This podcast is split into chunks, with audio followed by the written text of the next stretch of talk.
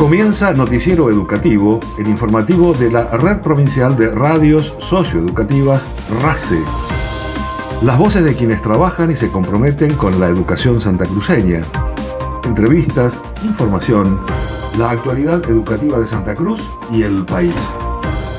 Bienvenidos y bienvenidas. Estos son los principales títulos del Noticiero Educativo.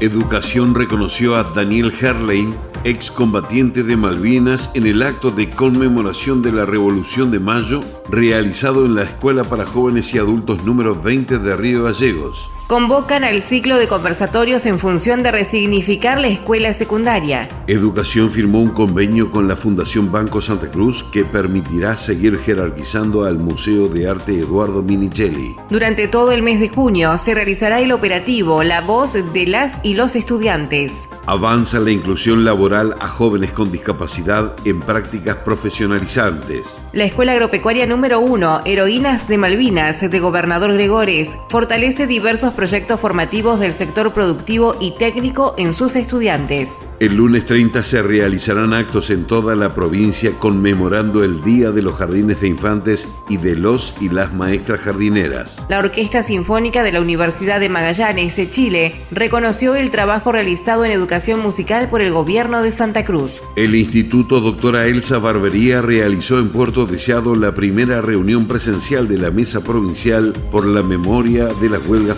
patagónicas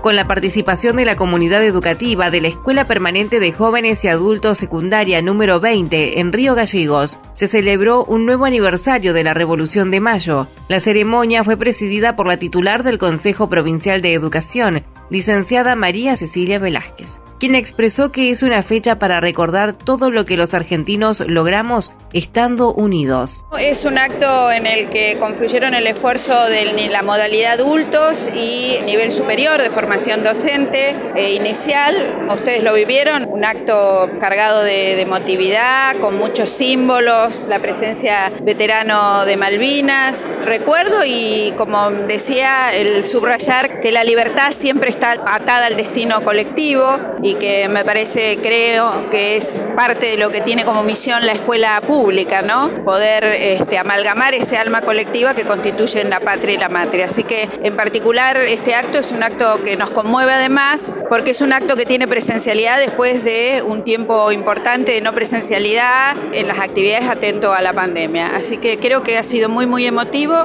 y bueno, la alegría del reencuentro siempre está y la conmoción de, de los 40 años de Malvinas y también la reflexión profunda que, que los procesos libertarios son procesos que aún continúan en la Argentina.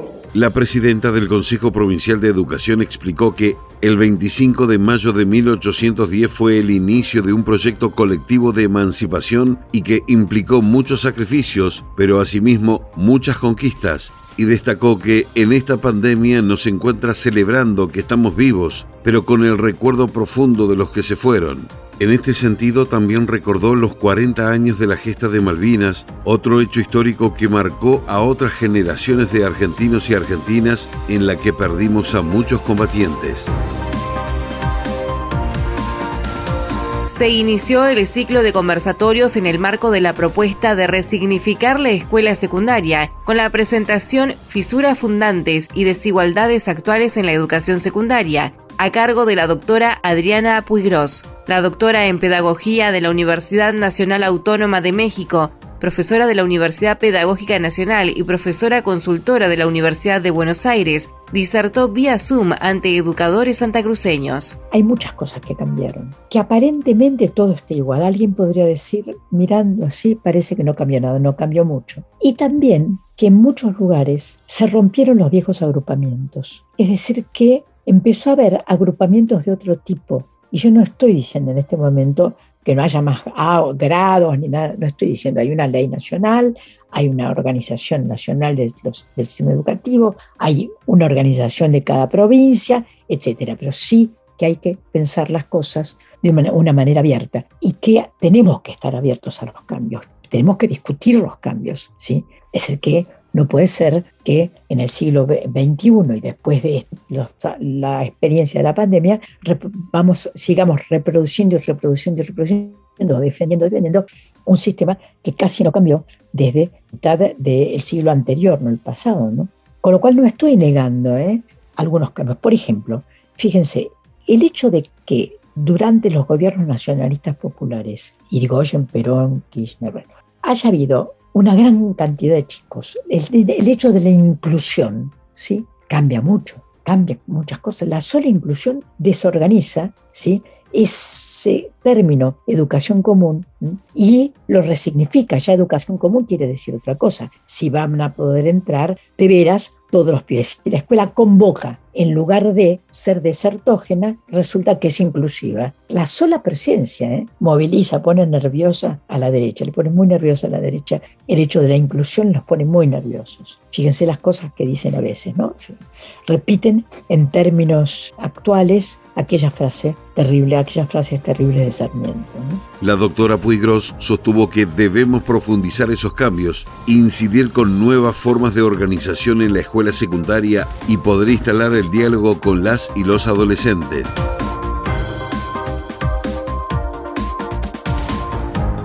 El Consejo Provincial de Educación firmó un convenio con la Fundación Banco Santa Cruz que apunta a generar capacitaciones y espacios en el Museo de Arte Eduardo Minichelli. La intención es continuar aportando para fortalecer la vinculación del espacio con la comunidad mediante acciones virtuales y físicas. El vicepresidente de la cartera educativa, profesor Ismael Enrique, subrayó que el objetivo del acuerdo es brindarle la mayor cantidad de recursos posibles al Museo Minichelli para que pueda continuar su labor cultural y pedagógica. Estuvimos firmando recién un acuerdo, un convenio perdón, entre el Banco Santa Cruz, la Fundación del Banco Santa Cruz y el Consejo Provincial de Educación. Nosotros venimos firmando este tipo de convenios ya hace bastante tiempo entre la Fundación, entre el Consejo Provincial de Educación y por supuesto que para nosotros es fundamental el aporte que puede hacer la Fundación. En este caso puntual lo hacemos para que obtenga algunos recursos del Museo de Arte Minicheri, museo que para nosotros es un orgullo en la ciudad, en la provincia, en el país, porque es uno de los únicos museos educativos tiene una labor pedagógica fundamental para nosotros, importantísima. Ahora está siendo muy visitado porque está este, la muestra de juegos y juguetes, así que está siendo muy visitado por las instituciones educativas a nivel inicial, a nivel primario fundamentalmente. Y el, el convenio o estos convenios permiten al museo por ahí disponer de algunos recursos para continuar profundizando las actividades que realizan y fundamentalmente poder hacer que nos visiten gente que especializada en distintas áreas de la museología y que puedan brindar experiencias, saber etcétera, a las personas que se dedican aquí al trabajo museológico. Así que es fundamental poder firmar ese tipo de convenio porque implica recursos, implica la posibilidad de seguir avanzando, implica la posibilidad de que el museo siga profundizando sus actividades y es lo que a nosotros nos, nos interesa realmente. Por su parte, la coordinadora del MAEM, licenciada Betina Muruzábal, manifestó que es un convenio de complicidad que permite trabajar mancomunadamente en todas estas actividades y capacitaciones que nos vinculan con nuevos públicos.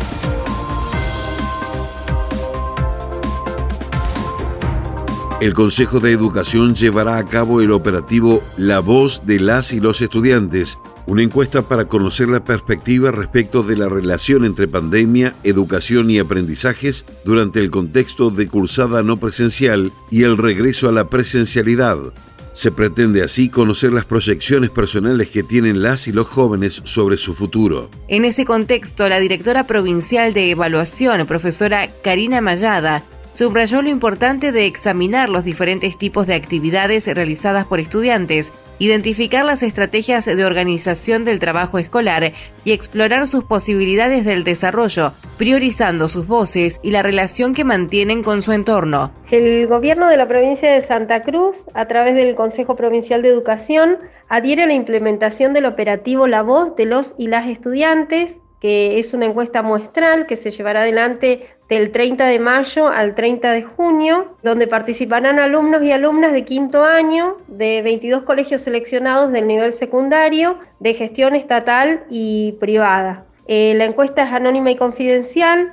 La idea es poner en valor el sentir de los estudiantes en el marco de las vivencias y experiencias educativas en el contexto de pandemia, es decir, durante la cursada no presencial y el retorno a la presencialidad plena, siempre tendiendo a fortalecer las trayectorias escolares y sumar a la mirada de docentes y directivos en relación al vínculo de los estudiantes con la escuela. Para quienes somos parte del equipo de trabajo del Consejo Provincial de Educación, es muy importante y prioritario escuchar la voz de los y las estudiantes santacruceñas. Karina Mayada remarcó que el operativo se realizará desde el 30 de mayo hasta el 30 de junio próximo y que cada estudiante de 22 instituciones seleccionadas recibirá un formulario impreso que va a estar disponible en las escuelas durante la semana de la implementación del operativo. Este cuadernillo contiene una serie de preguntas cerradas con opciones múltiples de única respuesta, con escala numérica de valoración y preguntas abiertas. El Consejo Provincial de Educación firmó un convenio para promover e impulsar la formación profesional y capacitación laboral para la gastronomía de las personas con discapacidad en esta ocasión, el acuerdo efectivizado con la empresa Otamendi y compañía y la estación de servicios San Jorge permitirá poner a disposición las instalaciones u operaciones zonales de la empresa para llevar adelante capacitaciones y prácticas. En este sentido, el coordinador provincial de inclusión laboral, Elio Lizárraga, confirmó que una joven con discapacidad realizará sus prácticas profesionalizantes en el sector de Full IPF y celebró que una vez más se está realizando un trabajo articulado entre los organismos del Estado y una empresa privada. Esta vez nos convoca nuevamente la firma de convenio marco en el marco del COPETIP, donde una joven con discapacidad va a hacer sus prácticas profesionalizantes en el sector del full y bueno, estamos contentos porque una vez más se está realizando un trabajo articulado entre lo que es eh, organismo del Estado y la empresa privada, ¿no? Es un convenio más que se viene realizando a lo largo de la provincia. La vez anterior estuvimos en Río Gallego con otra empresa eh, un laboratorio específicamente y bueno, ahora eh, continuamos con este tipo de trabajo territorial que lo denominamos y esta vez bueno, acá este, contento porque nos abre la puerta la IPF de Otamendi, entonces este, creo que va a ser una gran oportunidad para la joven para que pueda seguir capacitándose y demostrar todas las habilidades y competencias que adquirió en las capacitaciones que recibe a través de los centros de formación. Agradecido con la empresa por abrir las puertas y apostar a lo que es una inclusión real, eh, a una inclusión laboral en beneficio de las personas con discapacidad. Por otra parte, el coordinador sostuvo que este es un convenio más que se suma a los implementados a lo largo de la provincia y recordó que en Río Gallegos se firmó ya anteriormente un acuerdo con un laboratorio en el mismo sentido. Elio Lizárraga remarcó que en distintas localidades también se está desarrollando un trabajo territorial apostando a la inclusión real y laboral en beneficio de las personas con discapacidad. Se sigue realizando el trabajo de fortalecimiento de los diversos proyectos formativos del sector productivo y técnico, llevados adelante en la Escuela Agropecuaria número 1, Heroínas de Malvinas, de Gobernador Gregores. En este contexto, docentes de la misma institución promueven la realización de prácticas profesionales para los estudiantes del quinto año, que tienen por objetivo sostener las actividades agropecuarias como pilar fundamental de la vida productiva de la región.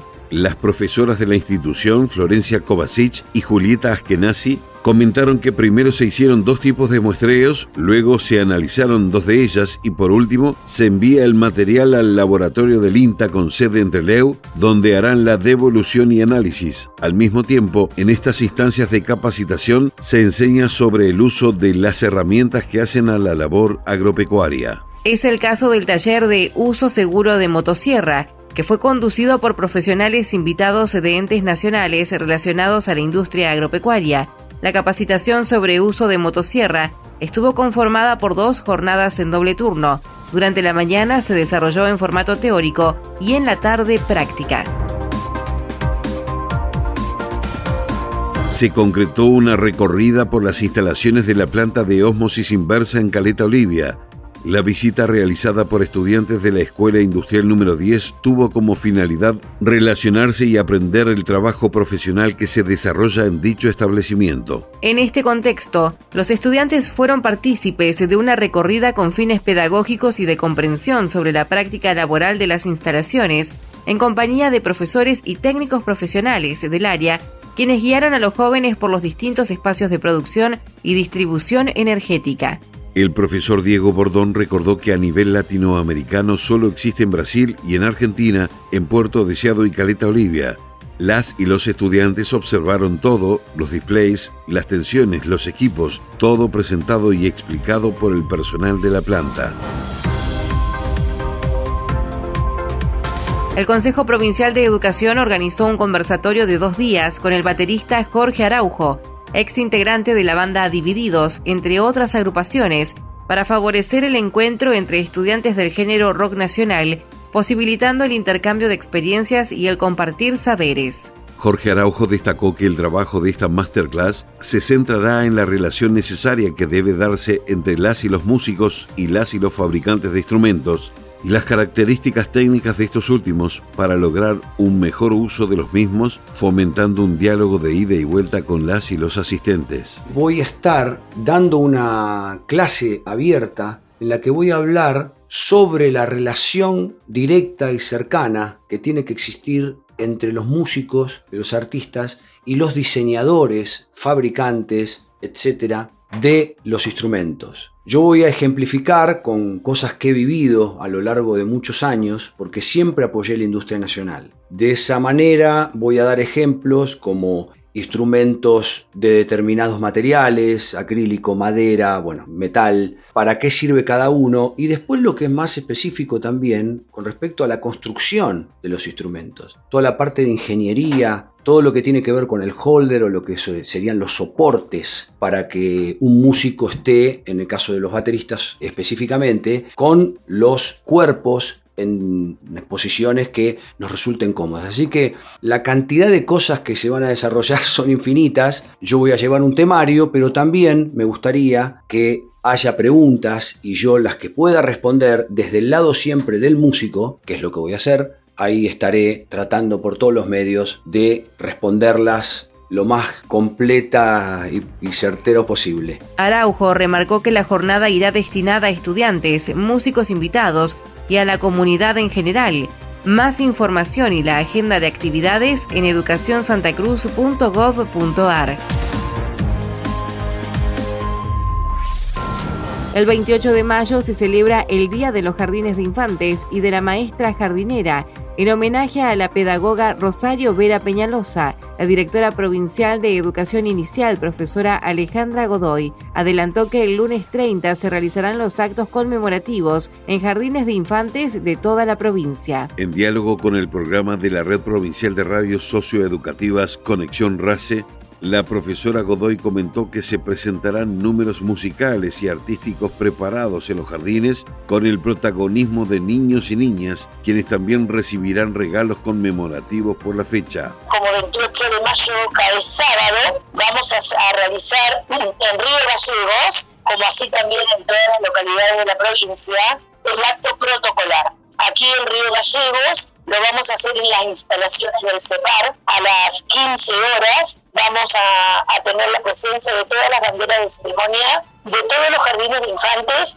tanto públicos como privados, para que nos acompañen ese día tan importante, con autoridades, con directoras de jardín, con eh, docentes jubiladas, con, que han hecho toda su carrera dentro del nivel y que hoy se encuentran jubiladas, que también las vamos a invitar, con los padres, obviamente con los protagonistas principales que son los niños. También en ese día nos va a acompañar la banda de música de la policía para condecorarnos con sus canciones y bueno, y ser un día festivo en realidad. Y también, bueno, eh, dentro de un acto protocolar vamos a tener la historia de Rosario Vera Pidelosa, por qué conmemoramos ese día, y con la participación de varios numeritos artísticos que han preparado cada uno de los jardines de infantes, tanto para el acto protocolar, que es el día 30, y en virtud que en Río Gallegos tenemos 18 jardines de infantes, más todos los jardines de gestión privada y los maternales, nos hemos dividido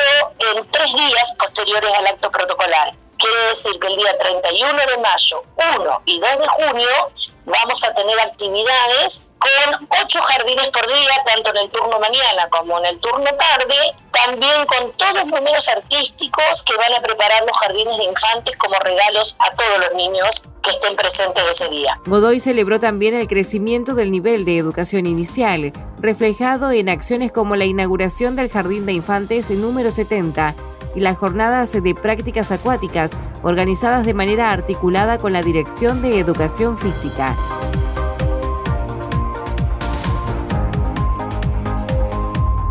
La Escuela Provincial de Música RECI participó de una actividad organizada por la Orquesta Sinfónica de la Universidad de Magallanes, Chile.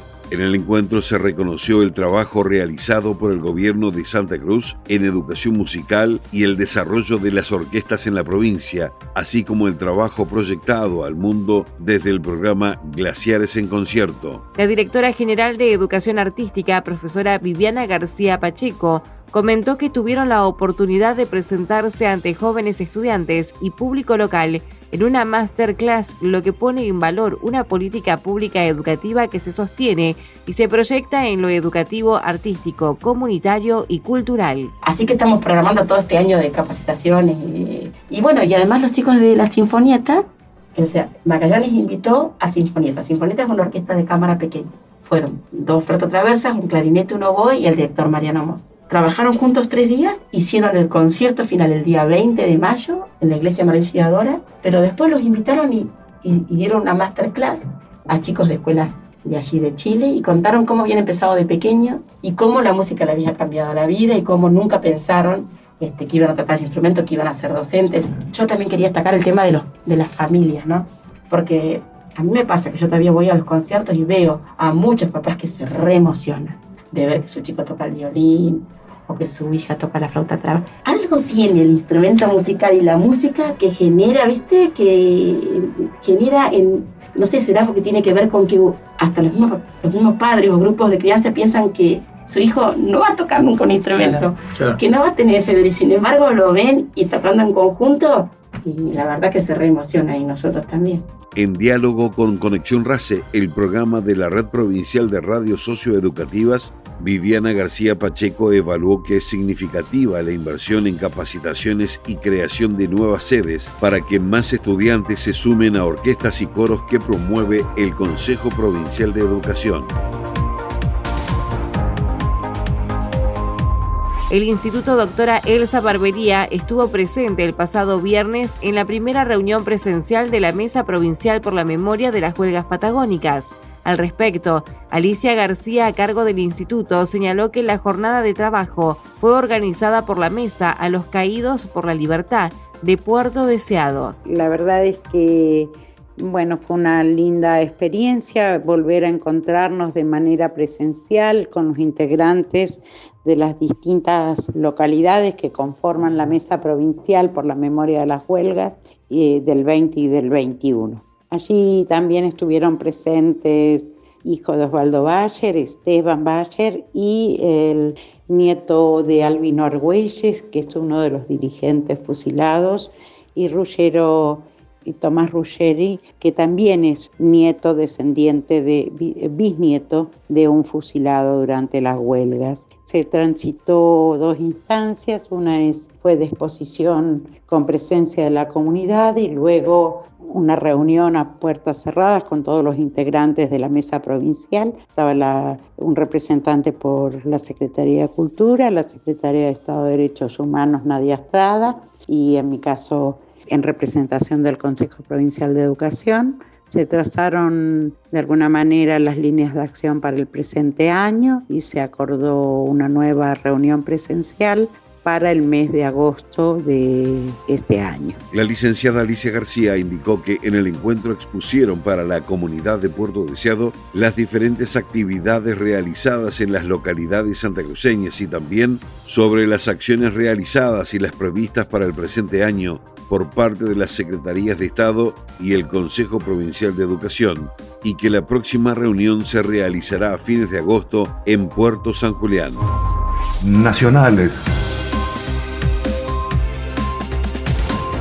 El presidente de la Nación, Alberto Fernández, junto con el ministro de Educación de la Nación, Jaime Persic, encabezó la sesión inaugural de la tercera reunión de ministras y ministros de Educación de América Latina y el Caribe, organizada por la Cartera Educativa Argentina y la Oficina Regional de Educación de la Organización de Naciones Unidas para la Educación, la Ciencia y la Cultura, UNESCO. Igualar para aprender debería ser una consigna para toda América Latina y el Caribe, destacó el presidente Alberto Fernández. Y si queremos hablar de educación, tenemos que hablar de la buena alimentación de nuestros chicos y a partir de allí hablemos de educación. Y hablemos de educación en los términos que dijo la presidenta de Etiopía. La educación es un servicio público que debe garantizar el Estado, porque no son iguales las condiciones para aprender en sociedades tan desequilibradas como las que nosotros tenemos. ¿Cuánto tiempo más vamos a ser cómplices con nuestro silencio? Esa es la pregunta que debemos hacernos. En lo que a mí concierne, no me callo más. Y lo que digo acá, lo digo en el norte. Y sería maravilloso que se sumen a mi voz la voz de cada uno de los países que hoy sufren esa realidad. Si es que queremos que nuestras sociedades, de una vez y para siempre, enseñen, desarrollen el conocimiento, produzcan ciencia y tecnología para ser parte del mundo global que nos prometieron que íbamos a ser. Respecto de la temática educativa que motivó el foro desarrollado en la Cancillería, Fernández resaltó el impacto de una pandemia que aún no terminó. Es un tiempo lamentablemente inigualable, signado por el dolor, la pena, por la muerte. Lo único que podíamos hacer era aislarnos de los otros porque no teníamos forma de enfrentar esa amenaza. En términos educativos, significó un daño profundo, afirmó. Noticiero Educativo RACE, las voces de los protagonistas. Noticiero Educativo se elabora con información propia, aportes de las áreas de prensa del Consejo Provincial de Educación y el Gobierno de Santa Cruz, Ministerio de Educación de la Nación y portales educativos. Una producción de la Red Provincial de Radios Socioeducativas.